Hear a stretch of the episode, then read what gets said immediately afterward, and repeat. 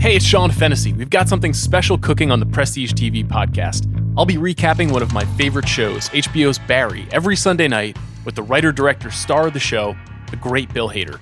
We'll talk about the show's wild twists and turns, its special brand of dark comedy, and how it all came together. So on Sunday nights, immediately after a new episode airs, you can hear Bill and I break it all down on the Prestige TV pod. Subscribe on Spotify or wherever you get your podcasts. Looking to step up your Mother's Day flowers? The Home Depot has an idea. Let Mom's Green Thumb do some digging with colorful flowers, pots, and premium soils to bring out the most in her patios, walkways, and gardens. Right now, get Vigoro potting soil just $8.97 for strong, healthy, vibrant plants, indoors and outside. Shop our wide selection online and pick up your order in store and give Mom the gift of a beautiful garden. Get Vigoro potting soil just $8.97 at the Home Depot. How doers get more done. See homedepot.com slash delivery for details.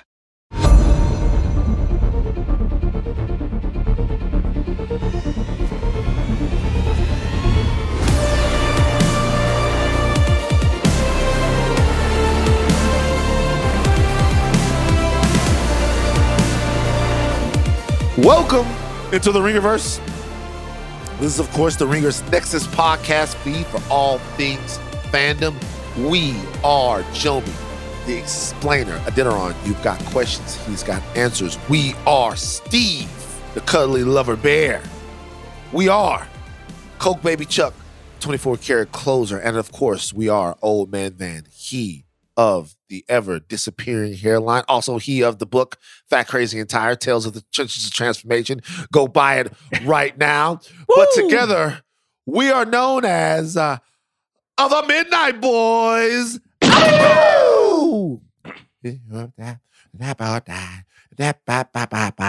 Programming reminders. this Friday, the House of R will be giving you their deep dives into the fifth episode of Moon Knight, and that might take nine hours. Mal, Joe, you have the, for you guys, enviable. For us Moon Knight boys, it would be unenviable task of doing a deep dive into this episode, which was a doozy. Okay, next week, the Ringerverse will be giving you our thoughts on the Moon Knight finale. But then next Friday, we're going to give you our instant reactions to Doctor Strange Mom. Doctor Strange, the multiverse of madness, the wait is over. It's here. We're fired up. Before we jump into anything, I want to get a quick temperature check. From one to a hundred, what is the temperature of excitement for Doctor Strange? Steve. I'm Sean Paul. It's the right temperature. It's like a 95. I'm real excited. Jomi. I'm at a 97. I'm I'm ready. I'm raring. Let's go. Charles. Cool spring day, 90. That's a cool spring day. That's not a spring day. That's a summer That's- day. That's a summer No, day. that's- hot summer day. See, not climate that's change. It's messed up. It's it's messed up our whole thing. 90 degrees. I'm thinking breezy. It's like 90, but it's breezy. I'm at a 90. Fuck a breeze. It's 90 degrees. That's hot, dog. Like, you know, in Louisiana, a 90 degree because of the humidity. We haven't Oh, even talked Jesus about Christ. that. Not, that's a hot day. It's a hot day anyway. It's hot. 90 degrees. a cool spring day. That's like 75, 80. Uh, um, I'm 100 degrees. I can't wait. The Illuminati will see you now, Stephen. Okay. Wait, uh, Oh. before we before we get into something, I have a public service announcement really quick. Guys, this is a special shout out and directive to all the Midnight Mob, all the Midnight Writers. After you listen to this pod, I want you to get up, get in your car, go to your local Barnes and Noble, go to the cash register, put your hand in there, say, This is your money. This is Van's money. And I want you to get a copy of Fat Crazy Tired. If you can't go to Barnes and Noble, go back in time, go to Borders and cop that shit. You don't have the money for it, all right? I want you to go to the library and say you want the library to pick up fucking five copies. I don't care. Out wherever they sell books, go to your independent booksellers, go pick up a copy. Do you guys know that the Midnight Boys and Charles specifically are mentioned in the book? Did you know that? Woo, I didn't get there yet. Yeah. Well, it's interesting though, right? We're in the book, but I was looking at the the back flap, right? And it says, I'm reading this verbatim. Van Lathan Jr. is the co-host of the Ringer's Higher Learning podcast and is best known for as the former co-host. I was like, the Midnight Boys didn't make the cut on the back oh, flap. Publication date. Wait, wait, wait, wait, wait, wait. Publication date. Shit Wait. cuts deep. Wait, Shit cuts public, deep. publication date. Publication date. When I it, it it it all got fucked up, but there's the second edition coming out where that has not only that, but there are no acknowledgments in the book.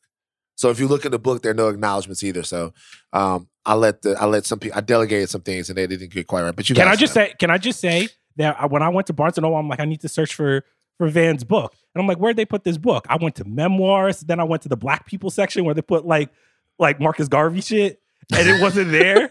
and then I had to go to like the self help, and I was just like, oh, Charlemagne the God's here, and then you were next. right there you go. Self help. I really appreciate the love. Please go get a copy of the book. so proud of you, man. Thank you. That's awesome, man. Um, on today's show, we're gonna be giving you our thoughts on Moon Knight's fifth episode. Um, we're gonna stop fucking around. Let's get into it. Uh, before we do this, we have to make sure that you guys don't hear something that you came here to hear, which is an instant reaction to something that we've all just watched. Steve, give me my spoiler warning. We're getting ready to talk about Moon Knight. You're listening to a reaction podcast. The spoilers are coming. Uh, all right. Of course, in order to give you the need to know what you have to know on this particular episode, we have to get into the Midnight Manifest. This is Chuck Wagon's station. Take Wait, before we get into it, I gotta ask you guys.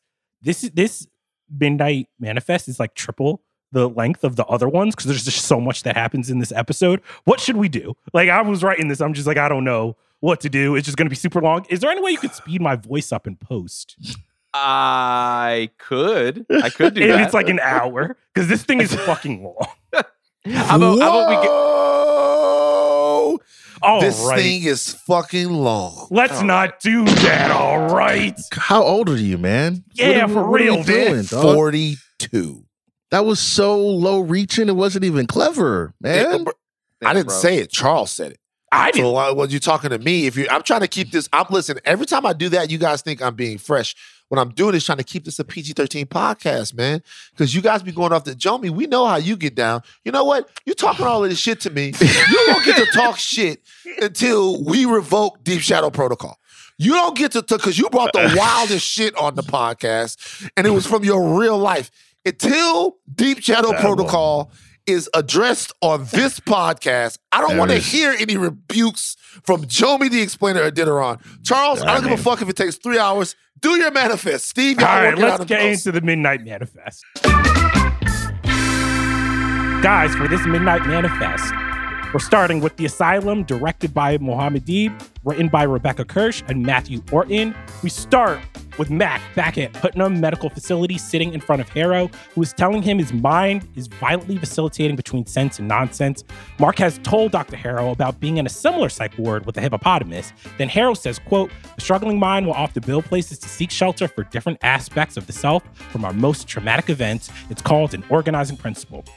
Then, Harrow offers that the hippo might be able to break down the barrier between the Steven personality and the Marc personality. Marc then freaks out, is restrained, pumped with drugs, and when he wakes up, he's back with Steven and Taweret, the Egyptian god of childbirth and fertility that has the face of a hippo. Taweret informs the duo that they're dead and in the realm of the Duat, aka the Egyptian underworld. Taweret says, quote, in afterlife, not the afterlife, you'd be surprised how many intersectional planes of untethered consciousness exist. And then she mentions the astral plane that has been seen in Black Panther. What further complicates matters is the human brain can comprehend this realm, and that's why Marc and Steven see it as a psych ward. Marc goes through a door and ends up on a boat sailing for Aru, the field of reeds. Taweret rips out Marc and Steven's heart to weigh them on the scales of justice and the feathers of truth, see if the duo is balanced enough to spend life in peaceful eternity. The scales aren't balanced, and Taweret sends them back to the psych world to find some. Marc thinks they should kill Taweret, but Steven moves through their halls of memories. Eventually, Steven finds a room filled with all the people Marc killed as Moon Knight, and the scales start slowing down once Marc takes responsibility for his actions. Then a kid appears, which Steven chases into another room without Marc. Steven then sees Marc's life as a child with a little brother named Roro. It's revealed that later Gators is something Marc would say to his mom. Roro would always draw a fish with one fin, and Khonshu's skeleton head is similar to the dead bird skeleton outside of a cave Marc and Roro frequent. Marc and Roro go to this cave, but Roro is drowned when a storm appears out of nowhere. Steven and Marc then appear at Roro's funeral, where Marc's mom blames her youngest son's death on child Marc. Steven then sees a series of Marc's birthdays that are ruined by his mom's hatred of him. Before Steven can go into childhood Marc's room, grown up Marc stops him. A teenage Marc finally leaves his home, even as his father begs him to stay. Then, Marc and Steve end up at the site of a massacre. Marc explains that he went AWOL, got discharged from the military, and he went work for hire for his old CEO Bushman. And the job they're looking at was for him to raid an Egyptian tomb. In the comics, Bushman is the arch enemy of Moon Knight, who appeared in 1980's Moon Knight number one. Bushman is the one who killed all the witnesses. A blood-soaked Marc from the past is about to kill himself in Khonshu's tomb when the god offers to save him. Then Steven tells Marc that Khonshu seems to have been manipulating him from the start. Marc and Steven then end up back on the ship where Taweret sees Harrow sending souls down to the underworld before their time. Marc and Steven convince her to send them back to the land of the living to defeat Harrow and Ammit, but first they must go through Osiris's portal. Marc and Steven must balance the scales, and Steven thinks they need to go back to Mar- Marc's childhood bedroom, the one he's been avoiding this entire time. Finally, Marc freaks out and is back with Dr. Harrow. Harrow then asks Marc if he created Steven to hide from all the horrible things Marc has done, or if Steven created Marc to punish the world for what his mom did to him. Steven and Marc watch as a child Marc makes up the Steven personality as a coping mechanism for his mother physically abusing him. Marc tells Steven that his mother died two months ago, which Steven can't seem to cope with. The Steven personality goes back to Harrow's office, where through a series of events, he comes to grips with the fact that his mom is dead. And we travel back in time to Mark going going back home on the day of his mother Shiva. When it emotionally becomes too much for past Marc, he becomes Steven and calls his mom as, as if she's still alive. Marc and Steven make it back to the boat, but their hearts didn't bounce in time. Marc and Steven must fight spirits trying to drag them down, but Steven is taken overboard and becomes sand. With Steven's death, the scales are finally balanced and Marc ends up in the fields of reeds. Guys, that has been our very, very long Midnight Manifest for the Asylum. Wow. I have to be honest with you. I tuned it out. It's fine. It's fine. I told you guys it was very, very long. It was very, very long. There was so much that happened in this episode. episode. I was just like, Yeah. Okay. there is Uh, way too much plot for how right. much we are learning. before we get to Jomi, uh, Steve, first of all, do you have Jomi's prediction on on queued up? Do you have it on tape or? Okay, cool. Um, before we get to Jomi, because Jomi made a bold prediction last week. Let, Charles, let's start off with you and me as far as the instant reactions are concerned. What do you think of this episode? I think this episode addressed a lot of my concerns. I think emotionally, what's happening in this episode is the stuff that I've been wondering for a really, really long time. What is the purpose of having this superhero who's dealing with mental illness? What is the thing under it? What is the what is the emotional um, underpinnings of these personalities? And I think what we get in this episode is so much information we finally find out that Marc, like in the comics, is Jewish. We find out about his family. We find out, we see what happens with Khonshu, and that, yes, it seems that Khonshu has been manipulating him. And then we kind of get these series of very, very traumatic events that clues you in to why he had to create Steven. So, in terms of that, I think a lot of what I had been asking for was addressed.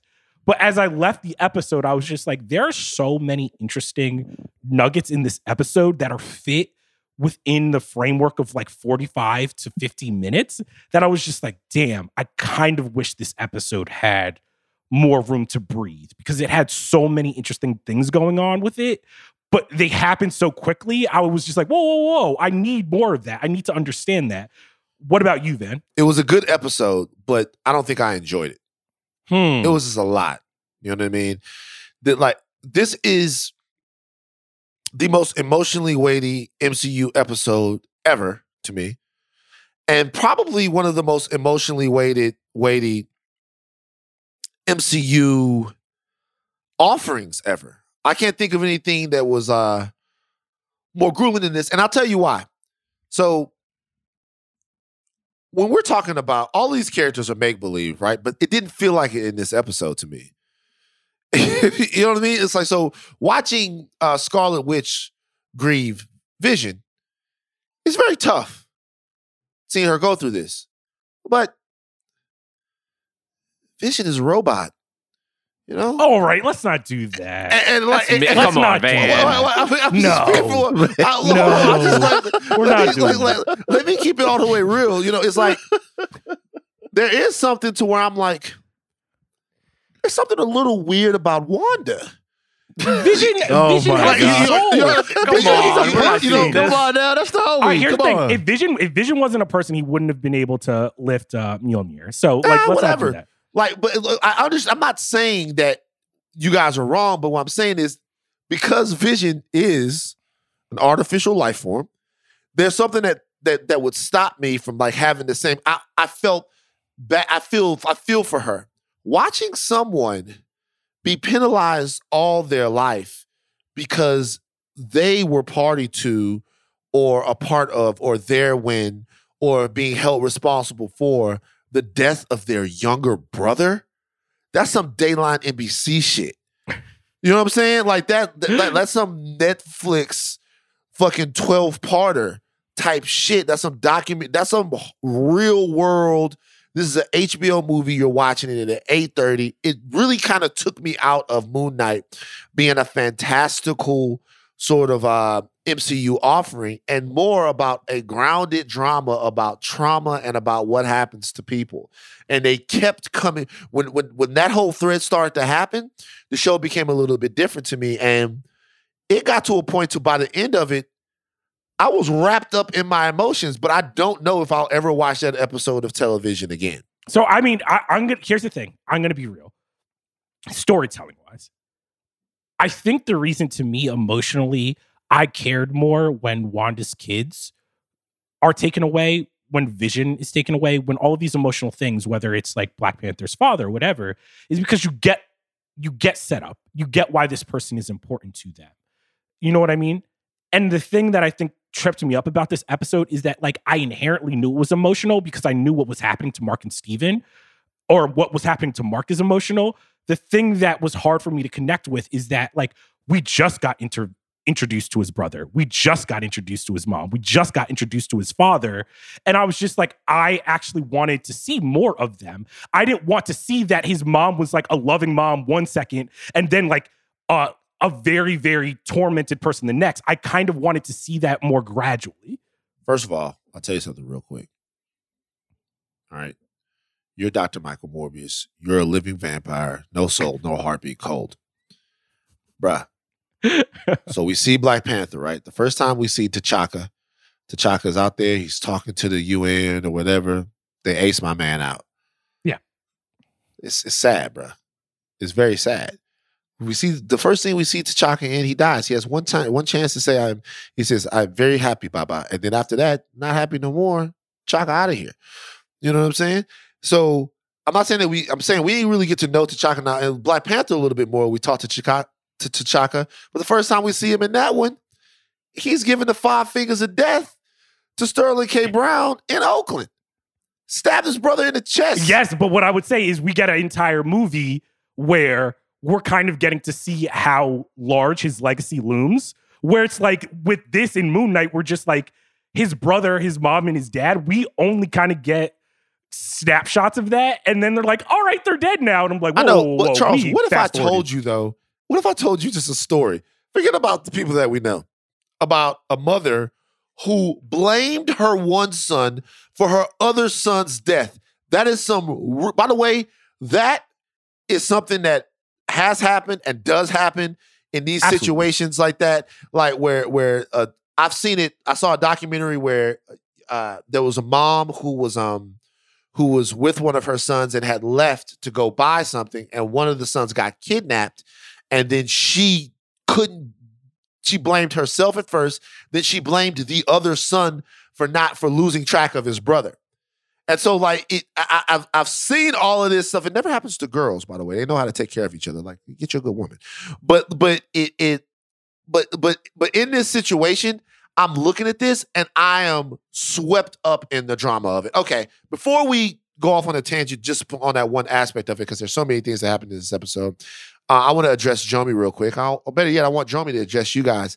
Last week, Jomi made a bold prediction about this episode of MCU television. And in his reaction, I want him to, I want to give Jomi a chance to prove why he was right. This is Jomi's prediction.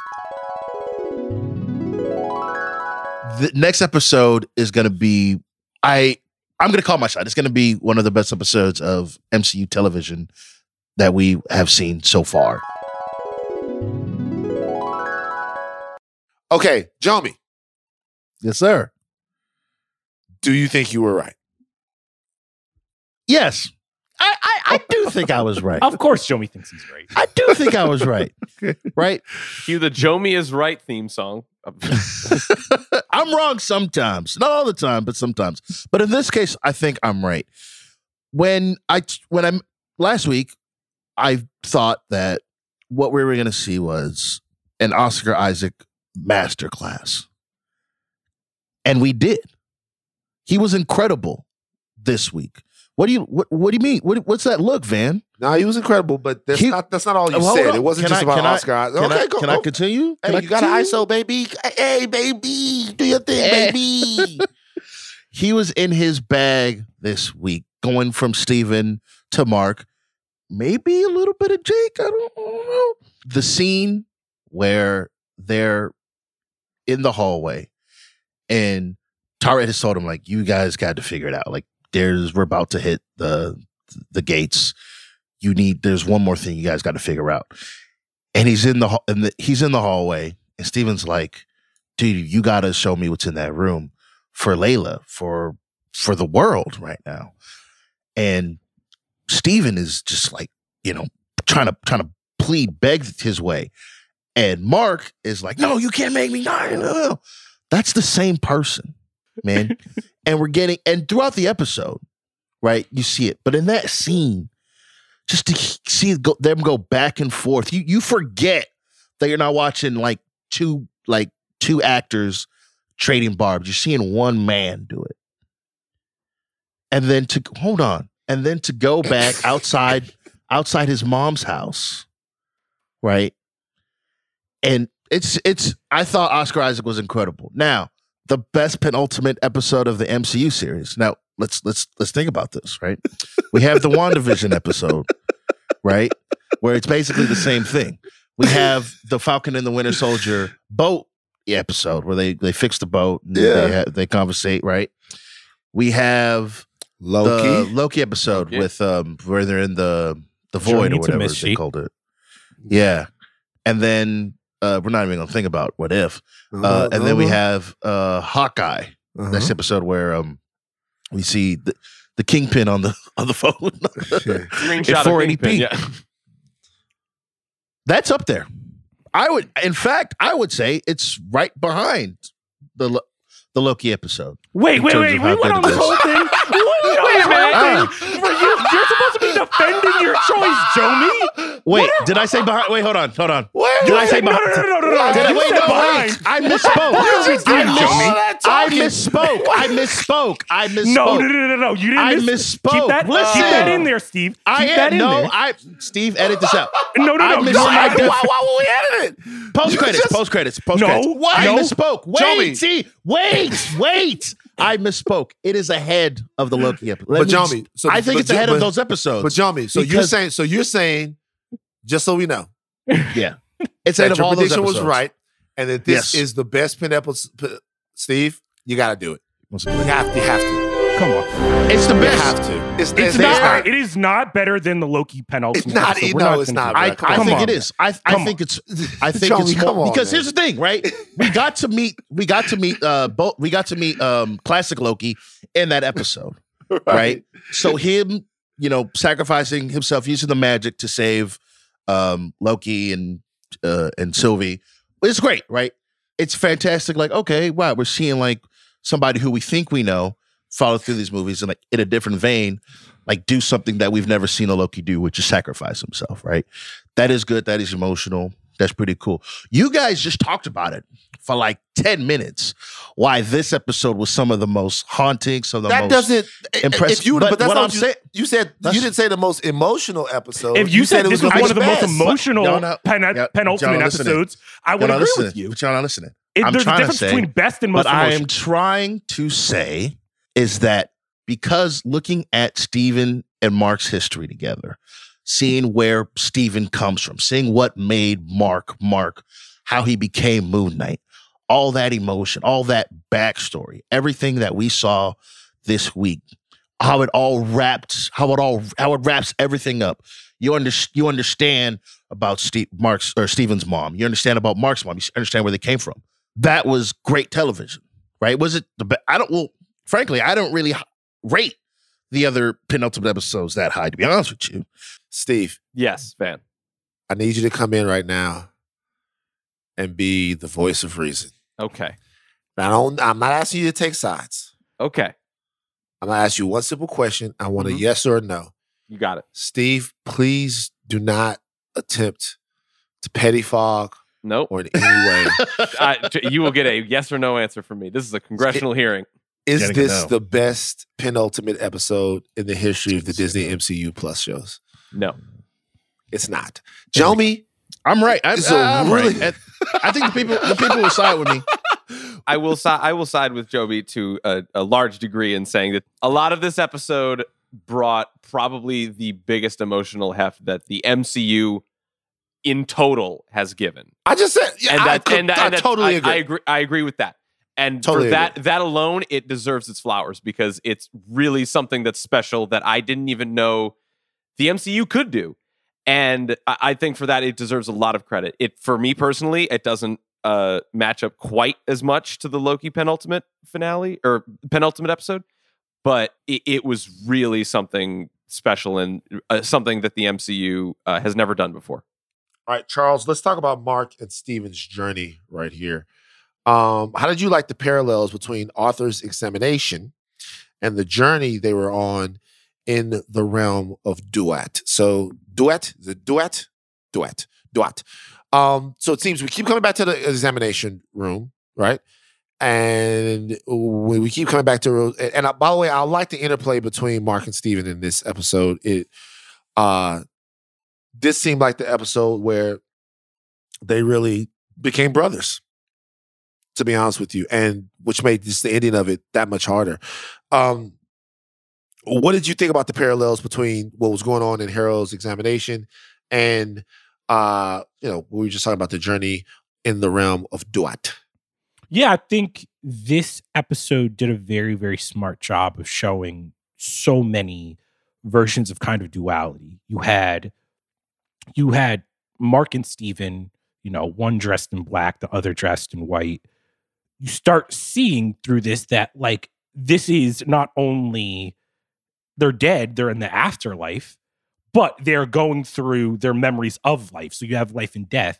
Even something as simple as when when young Marc is making the his personality of Steven, part of me was just like, oh, it's so smart that the one of the last times you hear his brother Roro speak, they're playing this game of trying to be this explorer from this movie they love.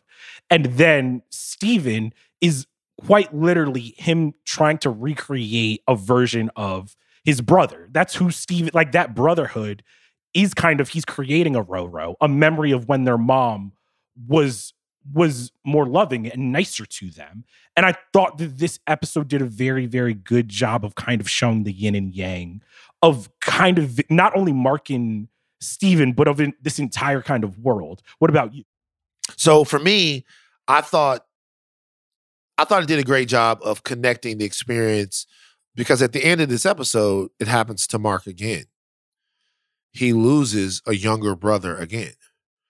Steven is Marc's younger brother. He created him in order to to, you know, deal with the trauma that he was going through, but still he knows things, he's been around longer. Um, and as this episode goes on, you see Marc be more protective of Steven, probably much in the same way he was protective of Roro. And he fails again uh, at the end of it to save this version of himself that shares the same environment that he has that's like younger than him. And uh, watching him come to terms with the fact that he's more invested into Steven than he thought that he was, and that he loves Steven because we've all we've only really seen, besides the uh, last episode where he turns over to and gives Steven some um, agency to to use his expertise. Mostly, what we've seen is contempt. Hey, you're not ready for this. You can't do this. Get out of the body. I need the body. We haven't really seen Steven uh, have any Marc have any emotional use for Steven. Um, the only thing we've seen is him use him as a utility. And in this one, you can it's obvious that he needs him. So I think the journey in both the examination room um, and in the afterlife realm was about them uh, building a bond with one another and about Steven understanding why he's there and about Marc helping him contextualize that and to use two different narratives to kind of like join those characters um, was fantastic and it was and the way that they did it, it was surrealism at its best. The best use of surrealism, the best use of surrealism in anything that Marvel has ever done. I mean, I also think what's interesting to me is that the emotional thing about Steven, a character that I've had trouble wrapping my mind around, but something I appreciate about this episode is that Steven has to come to terms with the fact that he is he was created as kind of like a figment of Marc's imagination. That everything that he's experienced in the world isn't necessarily as real as he think it thinks it is. And that's a heartbreaking moment on two levels.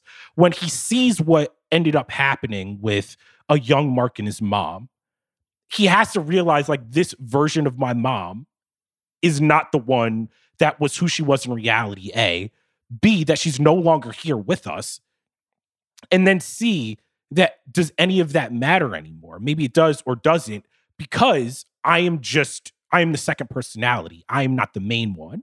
And that's that shows that puts the whole kind of uh show in a different light because we're introduced to Steven first. And now us as viewers are like, "Oh, Steven was just a figment. He wasn't the real personality." And that's such a difficult thing for Steven to come to grips with and it was a really really heartbreaking a lot of this has to do with the tour de force that we're getting from OI. But Oscar Isaac, like Jomi said before, uh, one thing I agree with Jomi um, is that Oscar Isaac is in his absolute bag. So I thought about this to myself. What are some of the best performances that I've seen on screen in the MCU? A little list. Number one, Robert Downey Jr. in the original Iron Man.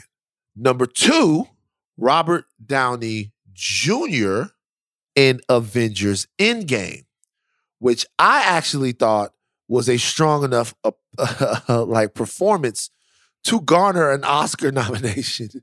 Oh. I, uh, uh, I'm not. there, I'm not there yet. You know That's my guy. Come on. Yeah. That's rough. Yeah. Come that's on. Nah, Come I'm on, not man. there yet. Wow. I think that's more of like an honorary, like he served his time like no, I think. I think he should have got. I think he should got nominated for Oscar. I got nothing for you, liar. I love that whole little thing. What do you mean? I can't. I can't. What do you mean? Well, how to fight him? Fight him? He's unbeatable. like that whole. I thought he was fantastic in the movie, and I thought. I thought. I thought he deserved an Oscar nomination, like for for that film. Okay, and then I personally thought Chris Hemsworth uh, in Thor Ragnarok was fantastic. Um, I thought he was perfect. Um, and those are my ones. And if I'm being honest with you, you know, I'm sure there's a couple of that I'm forgetting um, as I was making this list this morning. But if I'm being honest with you, Oscar Isaac blows all of those out of the water. I mean, of course, you have uh, Elizabeth Olsen in WandaVision. She was right there. This she held it wild. down and showed crazy range in WandaVision. But really, she would probably be second to him. I think he blew. I think he's blowing it out of the water. What do you? This what's wild about that, Charles? And I want to hear everybody else's too. By the way, I think in terms of like ten years later of like performances where we're just like, oh, this is like an iconic performance. I don't think that this quite matches up to what Chadwick did as Black Panther, just in terms of like the emotion of that movie.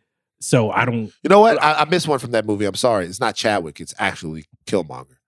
I was gonna say I was my next one was gonna be Killmonger. I think both both of those performances you could pick various parts of those movies, and I think what they are doing is very just kind of like out of this world. Uh, I think nothing in this beats Tom Holland's disappearing from um, Infinity War, just in terms of like what it did to me in uh, the thing. I'm just gonna be real. I'm I'm gonna be real. Here's the thing: is this performance? I'm not saying this performance is bad. I think this performance is more showy. It's a tour de force in terms of like he gets longer to do the thing because like it's built around his performance. In terms of like iconic status of what like I will remember years and years later, I can remember where I was during like Black Panther, you know, when Chadwick sees his father, when like Killmonger's about to die, when Peter is like disappearing. Like those to me, like I can remember where I was and I'll never forget. This, like, I'm just like, it's cool. It's like a tour de force. I don't think this is like Oscar Isaac's like best thing he's ever done. It's it's interesting. It's cool. Like it's enjoyable. It's like popcorn. I like it. Jomi, Jomi, please. I mean, it's it's it's interesting that you compare moments to like the whole this whole episode, right? It'd be like comparing like Derek Fisher's one, you know, point four shot to like a season of LeBron James. Like, yeah, it's a great moment for sure. Like, no one's disagreeing with you, but like, we're talking about this hour of television. All right. Well, the question was in the in the script: Was this the best single performance the MCU turned out with Oscar Isaac in this episode? So, is that just Oscar Isaac's performance or all MCU? Okay, s- since I since I wrote the question, I'll amend it slightly just to eh, add a bit of specificity. Do you think that this is the most dramatic and emotionally impactful performance that the MCU has given us? I think it's the most dramatic, but really, I think that when it's in competition with, it's probably Elizabeth Olsen in WandaVision, and, and then potentially Tom Hiddleston and in the Loki television show, and then Robert Downey Jr. to me in Endgame. I think I think performances. I think that Killmonger is one of the best movie performances, and I think Killmonger overshadowed Chadwick's performance as Black Panther. Chadwick was amazing as Black Pan- as Black Panther, fantastic as Black Panther. But I could make an argument that he had less to do in the movie than than Killmonger. You're did, always which- trying to get this take off. I'm not trying to get the takeoff. I'm saying he had less to do in the movie. And by the way, being the A number one solid carat, 24 karat gold performer that he is, he did not try in any way to take anything from Eric Killmonger's performance, from Michael B. Jordan's performance. He understood it was his job to play the hero and his job to be the steady, even kill prince. And that's what he did for the entire movie. You know what I mean? So, like, to me, I, I just think that when you have somebody that's dealing with as many things um, in this role right here as Oscar Isaac is dealing with, just every scene is this driving, cutting, piercing weight. And I think that he just, I think he nailed that, Charles. And I think, you know, I, I, you guys I- are acting like I said he didn't nail it. You were just comparing it to history. And I think the other thing too is like what hasn't happened yet is we need time. A lot of times as a critic, it's like what you feel in the moment. And it's just like, yo, in years, are people going to be clipping this performance out and being like, yo, remember when you saw this? Remember when you saw episode five of Moon Knight? I don't know if that'll be happening. A lot of time these performances, you have to like, do they stand the age like the test of time? Because a lot of these like MCU ones don't.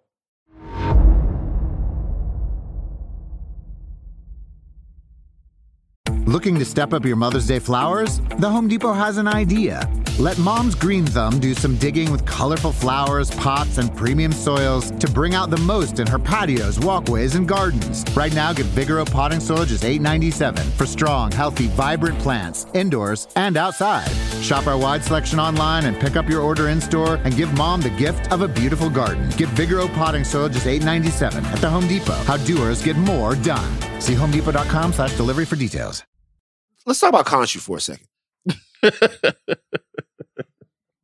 so when I was in Greek mythology class back in the day, which was one of my favorite classes, I learned something. I learned that Zeus is a freak. He was out, he was getting it in. As Zeus. 80 different animals. Zeus is a freak. First of all, it was weird times back there in, in Greece because Zeus want to get to a woman, he turns into a bird. Yeah. You know? And Yeah. I don't know, like you turn to a swan and that gets the girl going, and then you pop in oh Zeuserific with the thunderbolts or whatever. Oh, Zeuserific? Yeah. So so Wow. and I, after I looked at it, you know, I think to myself, Zeus is toxic. Zeus got uh, like bastard children running around everywhere that he sometimes helps, Demigods, he- yep. That he sometimes helps, and that he sometimes lets figure it out for themselves. Zeus is kind of a dick. I tell you one thing. As far as gods go, Zeus and Odin, who is a space imperialist, a conqueror, Odin, Colonizer. the colonizer. They can't hold a candle to Con- to Khonshu. Khonshu's a fucking asshole. Like, there's nothing about Khonshu in this entire show, in all the episodes that we've seen, that is positive.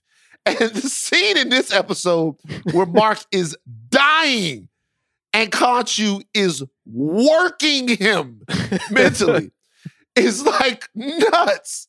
I'm watching this like, bruh, was somebody stab Khonshu with this shit? Like working him as he's dying. Like Khonshu is a real problem. I my question coming out of that scene because Steve sees it clearly that Khonshu is manipulating Marc. When did that manipulation start? Like, did did it start when, There's some evidence that it started doing when he was a kid. or when it seemed like they were hinting at the fact that like when Steven's walking to the cave and he sees the the bird skeleton that kind of looks like Khonshu, was this kind of a fate thing where Khonshu has been working him since childhood to basically put him into a place where that when he finally meets Marc, he's at a point where he's just like, all right, you're my avatar now. You're broken down. You're weak enough where I can take advantage of you and use you to my ends. I honestly could see that in like two different ways because like you see when he's like walking into the cave when his brother's about to die, like you see like the little bird skeleton that looks like Khonshu. Yeah. So like it's implied that he's like around watching him the whole time. yeah. watching like you could say that that might be some undue influence but that also could just be that like you know he's been kind of ever watching and ever present in his life just to see what might happen. Because like the the idea of gods being like these uninterested things that like only want to like play with humans when they see interesting aspects of them. I think that's what makes Khonshu so like messed up and interesting because like only because he's such a fractured and broken person is why he wants to mess with them in the first place. and there's this idea of gods who can't stay out of humanity's business. It's a difference. There's a difference in lording over humanity and sort of being a part and being an overseer of what humanity should do and shouldn't do, and being a, a god that wants to be active and very active in what's going on between men. And it seems like Khonshu needs his vengeance, and he can't worry about whether or not people res- like uh, like uh, love him or respect what he means enough to go and get his vengeance because Khonshu will want him to. He needs the spirit of vengeance, and that's what he chose for Marc. I wanted to get into the God stuff before we move on to some of the more deeper stuff, where I thought it was very, very interesting that A, Thor, uh, the Thor trailer drops before this episode. In this trailer, they basically hint at that all of these gods are existing not in in similar planes, but Black Panther ancestral realm is different than the fields of reeds. And it seems that they're saying, depending upon your religion, depending upon what you believe and what your mind can handle, when somebody in the Marvel universe dies, they go to one of these realms, which I thought was very, very interesting because it plays into some of the stuff that they've been talking about with Thor. Where is just like how much is Thor a god and how much is he an alien and how much is this just a different dimension, a different realm? And I was just like, oh, that's this is kind of like one of the most fascinating things about the episode, which I wish they would have spent even just a little bit more time on. Well, I mean, I think the way to do that when you're talking about gods and religion is that so there's a there's a there's a tenet of monotheistic Western religions that one of them is right and the rest of them lead to hellfire and damnation.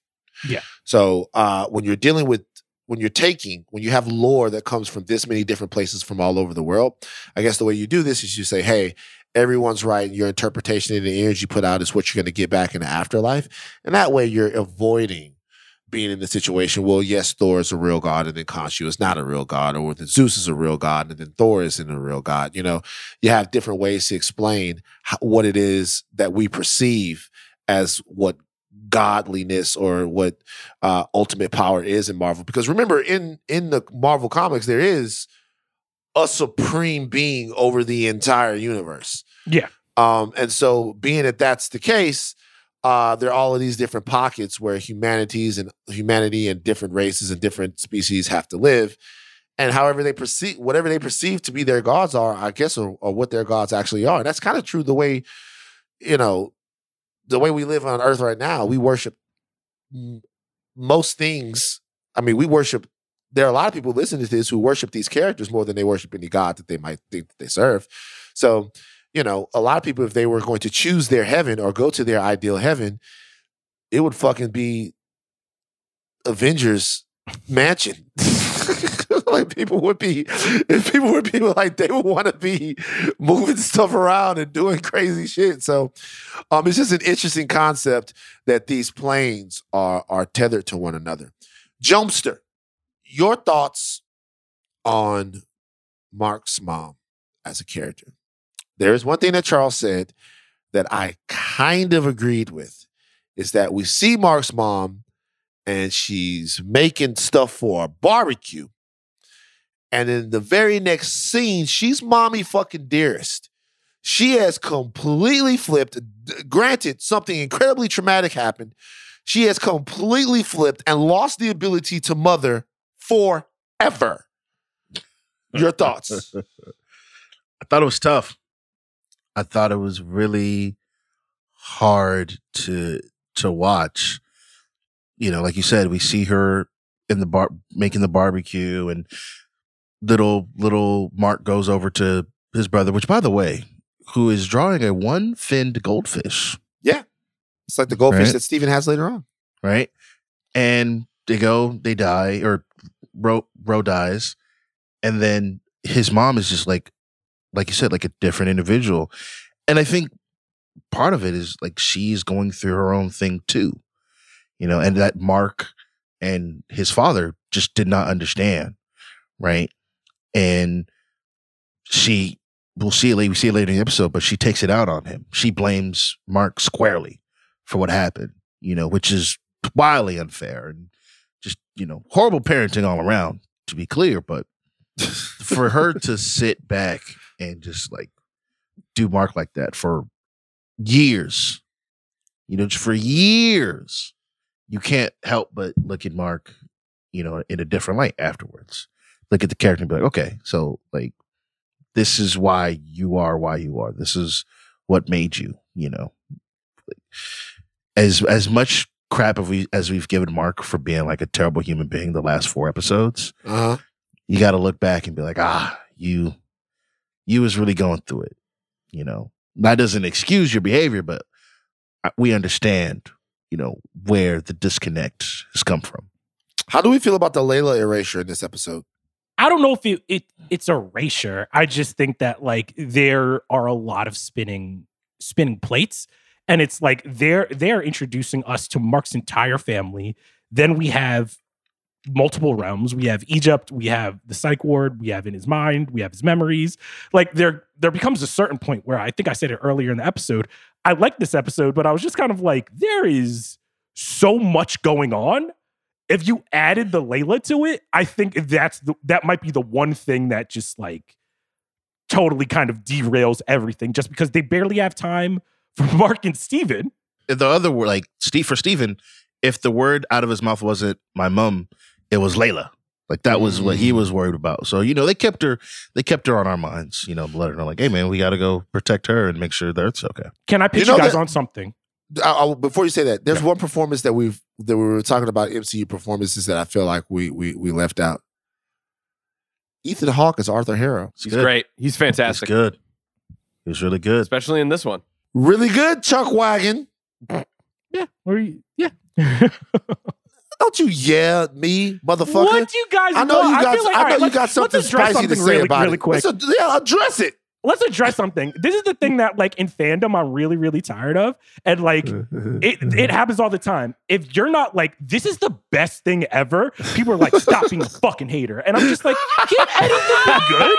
Like if I say it's good, like why does everything just have to be the best shit ever? You know? Charles, let me ask you a question before we move Yeah. on. What is the best thing ever? Oh, guys, all right, nobody's gonna give a fuck about this. But woo! One Piece, episode 1015. Oh my god. Beautiful. Best thing ever. Come on. Nobody's gonna give a fuck about this. I don't know. it's the fact that you had that answer so fast. I had it locked and loaded. He was like, I was ready. I knew it was gonna be some off the wall shit. I knew it was gonna Episode be some off the wall shit. I'm telling you. there.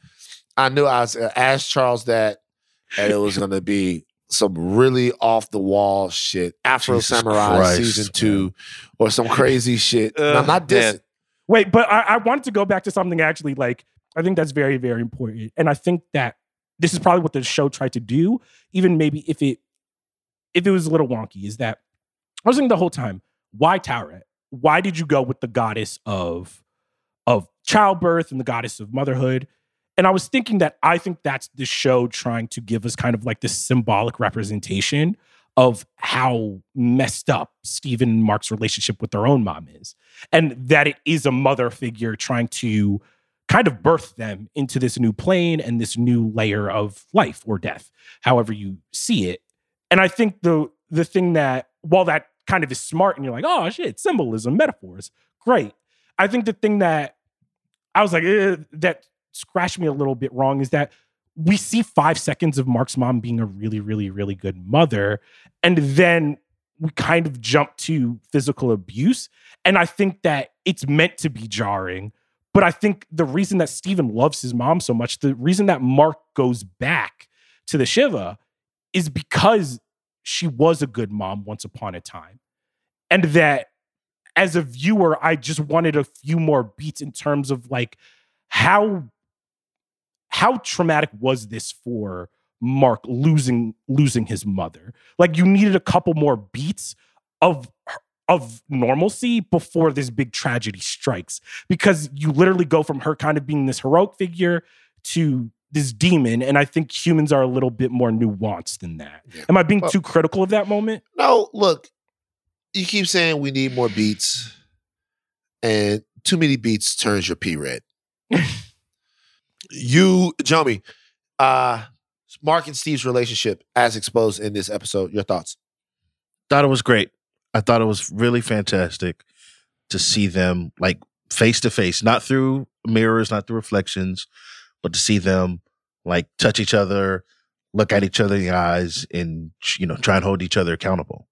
Yeah, it's good. So, um, the scales get balanced later on in this episode. After Steven dies, falls off the boat. We get a fight with some sand people. Tara's right there, you know. Tusken Raiders, not Sand People. Excuse oh, excuse ooh. Mm. Check your privilege, Van. Uh-uh. Uh. So Steve dies. Uh St- Steven, no, excuse me. Steven. Steven dies. the scales balance.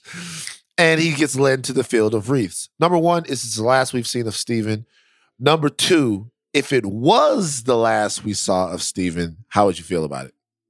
I don't think that this is the last we've seen of Steven. Neither I do I. think I. think that this show is going to be a lot about Marc not demonizing Steven and maybe Jake or whoever other personalities are are there, but coming to terms with his mental illness and realizing that the thing that Steven did do for Marc is that Steven saves him from a lot of these traumatic experiences until until he's ready to deal with them. The, the, the sacrifice, if you think about it, is not Steven fighting physically to save Marc. The actual sacrifice is the Steven personality is the one who finally pushes him to open that door from his childhood. And he's the he's the actual one who to be like to balance the scales. We tr- like we need to go here. And I think that like the reason that I'm like I don't think Steven's gone is because this whole show seems to be building up to this point of like the best version of Marc is him come to terms with his mental illness and not demonizing parts of it, but realizing that that it's all part of himself. How do you guys think Steven is going to come back? Seems like a question for the writers. Uh, well, I, th- I think that I think that like what I could see in a finale here is Marc kind of beginning to whether or not this is like a you know him escaping the afterlife or whatever but like i think it, it comes to like charles said like an acceptance of all aspects of him that Mhm. acknowledging the good in that steven brings to him and his life Mhm. and kind of embracing all other aspects and it's it leads into what we could possibly see for him down the road i don't know how i don't know how them old duke boys are going to get out of this one but uh Oh. it's it's a it's a certain uh challenge for sure Interesting. Dukes of Hazzard reference. You like that show, huh, Steve? yeah You enjoy the General Lee, don't you? hell y- oh Why would you s- you set yourself up for that? i did i did Did you have a General Lee maybe on a car or on a T-shirt or something like that? not Yeah, Is maybe that a Confederate did. flag behind you, Steven? Oh, oh Stevie. Steve. You enjoy that show, huh? It was Daisy, wasn't it, you freak? That's why you watched that show. You're way too young. that's why to be you watched that it. show man come on Like, uh, I, by, by the way, I used to love the Dukes of Hazzard. Dukes of Hazzard is is a so good cool. old boy. Come on. Never leaning no harm. Come on. Uh, we all we women all been in trouble with the law since the day Can you can someone please play. Old Man Van right now? What? Like, The you Dukes wait of for us Hazzard. to Dukes join of- the fucking- Steve brought And it up. Steve, ain't shit. Van is old. Oh. Because Steve is like 40 like you. Joe No, no, I not just- I only didn't ones have are still below 30. Steve, like the Dukes of Hazzard is a great show, great show and Steve watched the David Dukes of Hazzard. Oh, Jesus oh, Christ. Right. Oh, right. to answer Van's question though, originally we we saw them throw a whole bunch of souls down there, They right? Because because apparently Ammit's you know thing has already started, did. and so maybe you know when the souls come back, Stevens comes back with them. Stevens comes back with him. Um, so obviously we have to bring Con- Khonshu has to come back because if Khonshu doesn't come back, the Moon Knight suit doesn't. The Moon Knight suit and Avatar can't come back, and then Steve can't get. Uh, Marc can't get out of where he was. And of course, we know that you know Spector has died before in the comic books. Um, and oh, by the way, I will say something that I haven't mentioned about this episode that I really appreciated was them leaning into Spector's heritage a little bit more, talking about sitting Shiva, something I did with a dear friend of mine, Lawrence Bender, not too long ago after he lost his father. Uh, it was an amazing cultural experience. So using that as something that's in, uh, in a uh, an emotional driver of the episode was really good. I also want to come back and piggyback on a story on a on a on a point made about Steven going to see to his mom Shiva. Um, when somebody's your mom, they're always your mom. Yeah. They, they, when, when somebody's your mom, they're always your mom.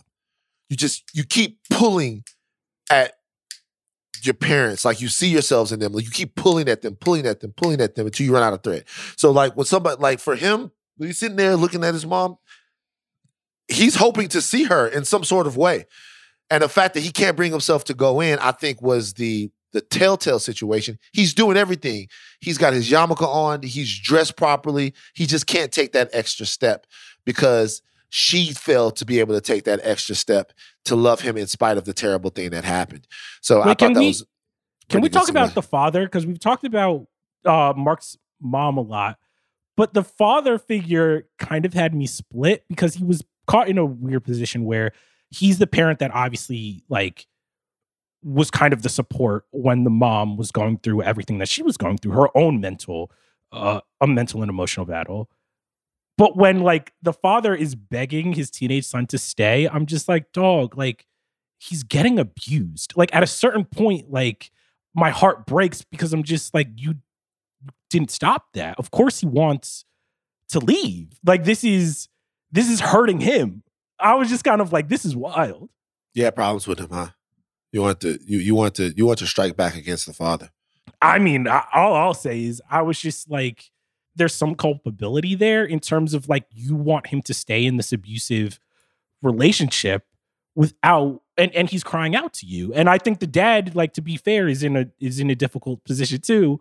But I felt for Marc when he leaves. I felt for Marc having to go like to the military and get his aggression out there. I felt I felt bad for him.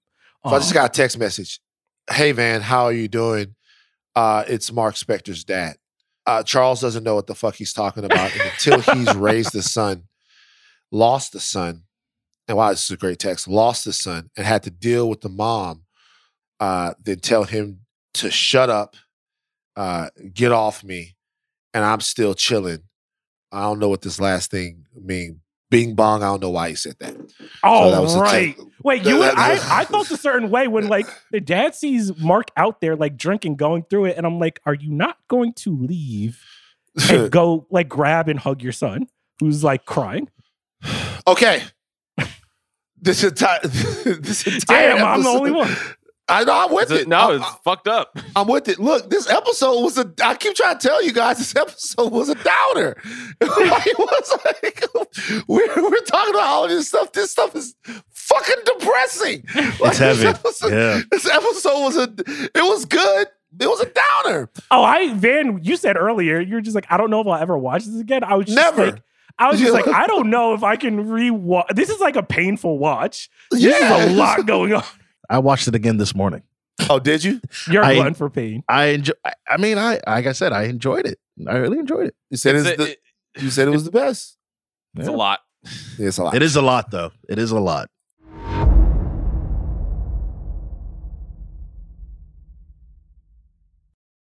Real quick, let's talk about two last things here. One, Arthur. Arthur seems like he's a pretty clear in the lead here. He seems like he's controlling things, if you ask me. I'm still wondering how the hospital connects to everything and what is is Arthur right now an active participant in all of this, or is everything that's happening right now when we see Arthur Harrow in this as the doctor, are all of these is all of this coming from Marc and Steven's perspective? Or is Harrow in some way being active? You, you think it's all in their minds, Jomi? I think it's all in his head. I think he's just you know reusing characters from his life to populate the, the mindscape. And Arthur Harrow is the great villain, aka the Doctor, who's trying to you know solve his problem, the problem he doesn't want he doesn't think he has, and so that's why Doctor Harrow is, you know, or that's why Harrow is Doctor Harrow in the scenario. I think that this is actually, I don't, know that this is like a two levels deep inception type of situation where like when he's in the when he's in the fugue state of drugs in the imaginary mental inti- institution and then he is then somehow dead in Egypt. Uh, I think that this is more like this might be, in my opinion, a big ruse planned by Arthur of- of the the the facade of like the doctors and the mental institution and all that stuff. Believe that that might be the case now, only because there's just so many other layers of interacting between Marc and Steven in what we know is inside of his head. There's still like this mental game with Arthur that he's playing with him that is still making things unclear. Like we know that the office that he is in is the same room that is in his London estate. He could say he's in a hospital in Chicago, but he really is in that room like whether or not that's in his head it's a brilliant sort of way of you know delineating those two things but i think that there's more at play in the mental institution itself I don't. I mean, Taweret does say that this is your mind's way of coping with being in the afterlife. I Being do actually in, think. the- in this version of the afterlife yes I mean, I will just say that I would find it very interesting, like if they redid it all, if that was the main mystery of like, is is his time in this psych ward real? Because because it's all white, because there's kind of like all this fantastic stuff, we're kind of like this is Marc's mind slash underworld, where I'm just like, there is an interesting version of this where we're just like, oh, this is actually really realistic. Is Harrow who he says he is? Is this a real place? who Who is who? Um, but it just comes so much later. We're just like, oh no, this is all in his head. i think either way it's a satisfying sort of reveal when it comes to the end of it, It- it- there are a lot of ways to go For sure. All right, last question. Moon Knight, like all Marvel shows at the end of the penultimate episode, has a shit ton of work to do in the finale. There's a possibility, at least in my opinion, that we get an unresolved finale.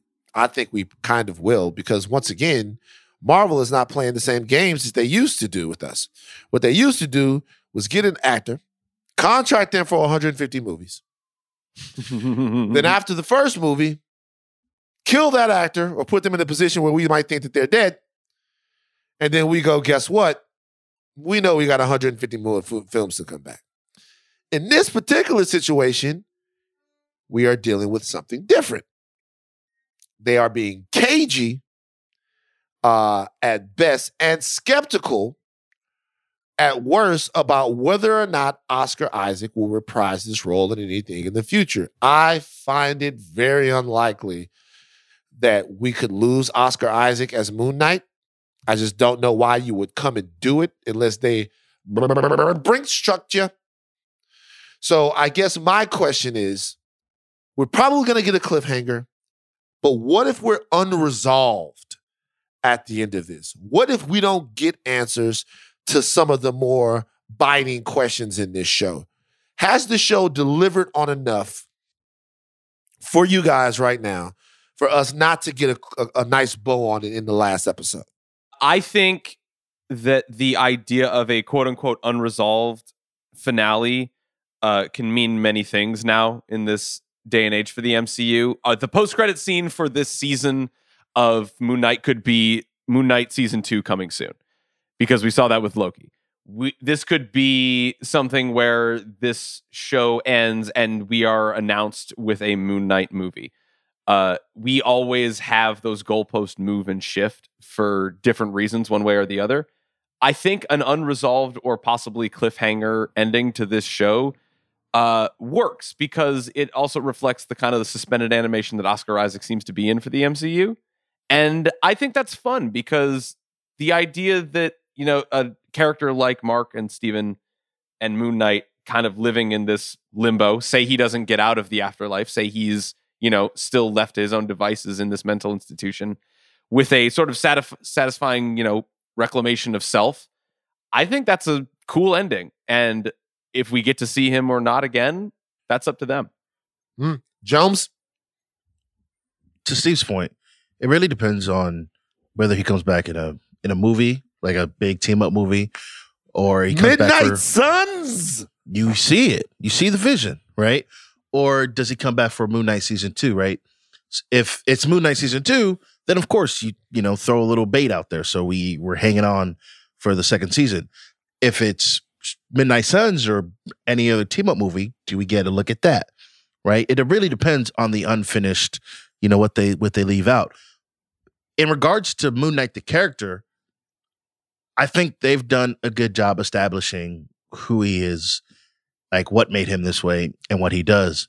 And so if they're like, we'll see Moon Knight eventually, who knows? I'm cool with that. Right?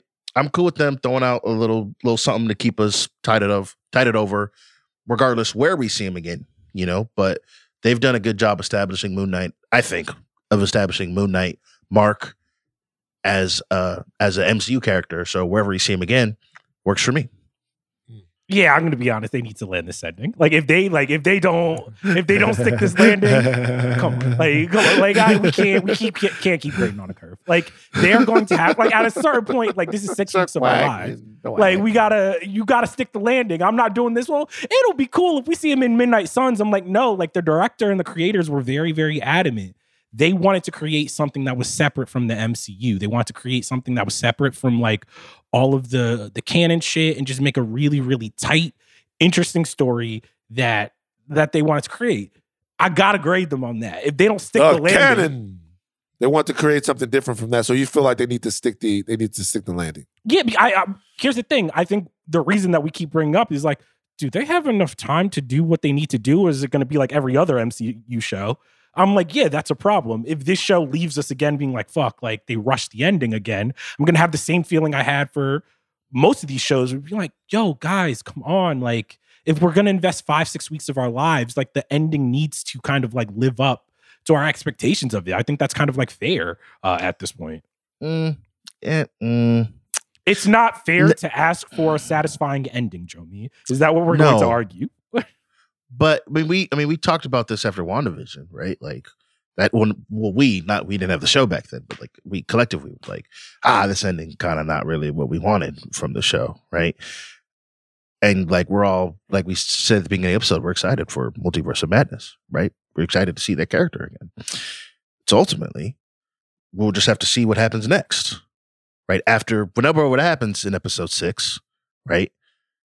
If they landed or if they don't, I think the character of Moon Knight has established himself enough as as as a person that we like. Okay, Moon Knight. We know what Moon Knight's about. when they show up again, that'll be cool. They don't have to like the sh- like the show itself. Sure, needs to do. Like I'm not disagreeing with you. Needs to do a good job of wrapping this whole thing up for us to like look back and be like, how did we feel about the six weeks of television? But the character, I think, has done a good enough job to where if we see them again, whether it's a TV show, movie, it'll be fine. Fuck It it. won't be like Fuck out of here. we're like ah Moon Knight. No, No. Mm, I don't think that's true. Joe, I don't think if, that's if the. Nets get swept, the next day we're not just true. like, well, we got to see what they do next season. We're like, nah, pack watch is in the fucking air. Like, dog, if it doesn't land, th- th- see, like, we're not gonna just be like, oh, But I- that's okay, what I'm don't get him next time. The Fuck out of show- here. I see your Twitter. we're not doing this today. We're not doing this today, Jomi. Fuck out of here. Come the on, show, man. the sh- like I don't disagree that the show has to land for us to talk about Moon Knight, the show, but Moon Knight, the character, Marc Spector, I think he's in a great spot. If he's in Midnight Suns, cool. I'm gonna be so excited. If they do not land this season finale, I'm going to be like, once again, like, guys, you have to like stick the landing, like for us to invest our time. That's all I'm saying. Or hold on, hold on, hold on. Or what, Charles? Or, or like, or like they, they have to stick They're to gonna. landing, or you- what? You, want to know what else? Everybody's. Let's like, face it, Charles, they got Charles, you. you're so negative. Charles, you're so negative. I'm like, dog. If they don't stick the landing, that's why I'm being negative. So, just real quick before we go, um, before we wrap the show, I haven't seen a lot of Moon Knight in this in this series. It's just a fact now. It's just a fact. This is episode five. He wasn't. Moon Knight was in it for half of one scene. Okay, so we haven't seen a lot of Moon Knight. What percentage of next week's show? This is. I just need the percentage. What percentage of next week's show will have Moon Knight in it? well, first of all, Marc is Moon Knight. Uh, Let's Marc is okay. Moon Knight. uh, again, Joe, me the semantic warrior I'm here. talking, Yeah. you know, I'm talking about the carriers. Jomi, you know, Jomi, you know, this, uh, fucking guy. You know what I'm talking about, guys. Pissing me off now. The motherfucker in the white cape, nigga. That's, that's that's what I'm talking about. Whoever you want to call that guy. All right, Uh. Steve. How much? What percentage of next week's show will have Moon Knight in it? Will or want to um i hope that it's not a lot i hope that it's like maybe 10 20% because we know hope that it's not a lot. yeah What are we doing, guys? What are we doing? Steve, what I'm talking about. Like, like, like, Steve, like what? Like what? You hope that it's not a lot? yeah Well, why? why because would the you hope that strongest parts of the show don't have moon knight in it Well, how can you how can you say the strongest parts of the show don't have Moon Knight in it when there's not enough Moon Knight in the show to make that assessment? because well because you may as well stick to what you know now because clearly it doesn't it isn't interested in making moon knight strong so stick with things that are strong my brother, ah, my, I my brother in this. Christ. I can't do see this it. with y'all today. I can't do this with y'all. Show me This how much- called Moon Knight. How much Moon Knight do you feel like you there's gonna be? How much Moon Knight do you need, Jomi? I feel like this honestly this is gonna be like 50% Moon Knight. it's gonna be like a whole final battle. But I agree with you though. I agree with you. The, the show is has built its foundation on not being about Moon Knight in in costume. About it's literally about being Marc trying to figure himself out. So that's what the show's best at. But I don't know, it's Marvel, bro. We gonna have to get this fight And- scene. So let me and let me tweak this question a bit. What's what's been our favorite finale ever since we've started this thing? It's been Loki, and that finale is about a people talking in a room figuring shit out. Every other finale, WandaVision, Falcon Winter Soldier, everything, it's been CGI punch fest. Do you want Motherfucking this Kane finale was to in be? that shit? Like what? Are we, what? Are I we understand, doing? and he was talking. I love how we act like shit just didn't happen. But yeah, it was about talking, but like all we got in this show up to this point, I love the show. Yes, We need to see somebody get punched. Okay. Like, what- like we need Moon, we need Moon Knight to kick somebody, bro. I, bro, I'm sorry, bro. I, I love this show. We need Moon Knight to do a flip. We need Moon Knight to say to like jump off of something, bro. Thank you. This is why Again, Ben is my we need brother. Moon Knight Thank you. to do a roundhouse kick. We need him to throw a Moon Knight a ring. Or like we, bro, oh come oh on, my bro. god. Well, bro, actually, I'm sorry, I got- bro. Guys, Remember I've that actually whole Superman movie where Superman didn't even wrestle with anybody, and we was like, "Yo, what the fuck is Superman doing? like, like, like, like, like, what is like, what the, what the hell? I'm not. I, I'm which I love the show, but I would like to see Moon Knight do some fucking Krav Maga or something, bro, in the Steve. next episode. Steve, the whole episode is just to be uh, Arthur Harrow and Marc just chatting out, like hashing Just the sitting down the whole time.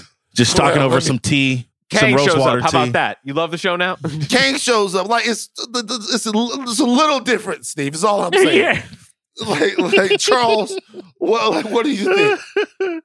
Nah, if Moon Knight's not whipping ass for like 50 percent of that episode, I'm gonna talk my shit. Like I don't give a fuck. Like y'all don't, don't, have to. I, feel, I feel like this is interesting. I'm like, I don't need it anymore. Like, I, we've gone so long. Why stop now? because Right. I, like You know what? Hey, you know what? You know what Steve is like? Steve is like a diet coke drinker. I just want the caffeine. Is that it? No, no, no. Let me tell you. People want to cut calories. They start drinking diet coke. That's so not the way to do that. After a while, I know, but this is what p- niggas used to do back before we had the internet. So, like, back after after a while, you get used to diet coke. Like you get used to the taste of diet coke. You don't feel like you need coke anymore. It's like I've gone without diet. I've gone without coke for so long. This diet coke tastes just fine. You know what happens? You at a party somewhere. They don't have diet coke, and you drink a real coke, and it makes you uh wanna uh, and you and you like Jesus Christ. So Steve, you feel like you don't need any coke right now because you haven't had any. But if you if you get some next episode, you're gonna drink it and have a coke and a smile and shut the fuck up. That's what's gonna happen. I, I want to put it here. You could put this at the top. We could we could. I don't. If Moon Knight is in this next episode, kicking all types of ass, we get super amazing fucking fight scenes. I don't want to hear Jomi or Steve come back on here and be like, "Oh, this was so great," blah blah blah, blah because y'all said you didn't need it. I don't want to hear that shit. Because you said you'd rather like not what I- have it. You said you'd rather not have it. It's at all this point. it- it's all about how you use the tools. He, he can do what he wants, man. I'm having a great time. I, th- I'm, I'm liking this a the lot. I don't need a CGI punch fest, but if we get it and it's good, Then it's Cool. cool. now y'all Yeah. backtrack. if we get it We- and let's it's wrap Y'all this niggas, y'all niggas, y'all niggas crawfishing. All right, cool. How are we crawfishing? y'all niggas craw- How we y'all- crawfishing? Y'all niggas crawfishing. We're gonna, right, let's go. Look, we're That's gonna like- get the CGI fight. Like we know this, Yeah. right? We're, like like we like we talked about this in like episode one. Mar- uh, Loki is the anomaly, right? WandaVision, Lo- uh, Hawkeye, what if? Like everything we've seen so far. The last episode becomes, you know, a nice big fight scene between the hero and the villain. So we'll probably get that, and that'll probably be fine. But I think what Steve is trying to say is if we don't get that, because the show has not given us anything close to that so far, that's also okay. Steve will live, he will go about his his day Yeah. and He'll be love himself. He'll be Right. chilling. right? Right. this is a nice day at the beach. The way y'all flip flopping. Let's take this out. Come on. Relax. Wait, I got one more question though. What you got? We in the last episode, not today's, but last week's, we saw a sarcophagus shaking. And in this episode, at when he's talking to Harrow the first time, and he's got that uh, little award, glass award, he's speaking a little, little different. You know, it sound it don't sound like like Jake. It don't sound like uh, You think Marc it's Jake? Orstein. Will we see Jake in episode six or at all in this? this show? Gotta be honest with you, don't care. Interesting. wow. It would be cool. It would be cool, but I'm so invested in what's going on with Marc and Steve right now. Oh, maybe like you might not need them to see him punch anybody. See? John, me good Got question. John, question. I'm not sure. No, I'm investing to what's happening. I need a little. I Yeah, want to yeah. see Moon Knight, guys. I want to Yeah. see. I like. I like to watch people fly and flip around. You know what I mean? But but you know whatever. Uh, all right, me great question. That is a wrap. This coming Friday, the House of R returns with their deep dive into the latest episode of Moon Knight. And the Midnight Boys will be giving you instant reactions to every episode of Moon Knight. Doctor Strange is right around the corner. Okay. Midnight Boys we're giving their thoughts on the movie next Friday. Producer credits. Our producer is Steve Almond Joy, the cuddly lover boy. Jomi Adeniran on hashtag free Join me on social media. Uh, additional production by Arjuna Ramgopal. Charles, it's very important that you take us out right now. Support my man Van's book. Y'all heard what I said. And next time you eat a lot of beets, don't be scared if your pee is red.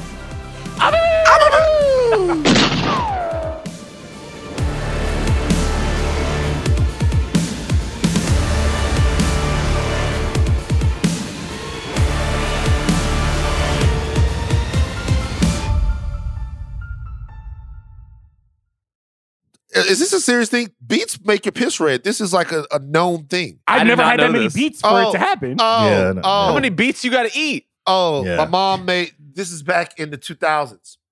I was first trying to like, like it was like I was getting in shape and I had gone home. My mom made me this beet salad, right?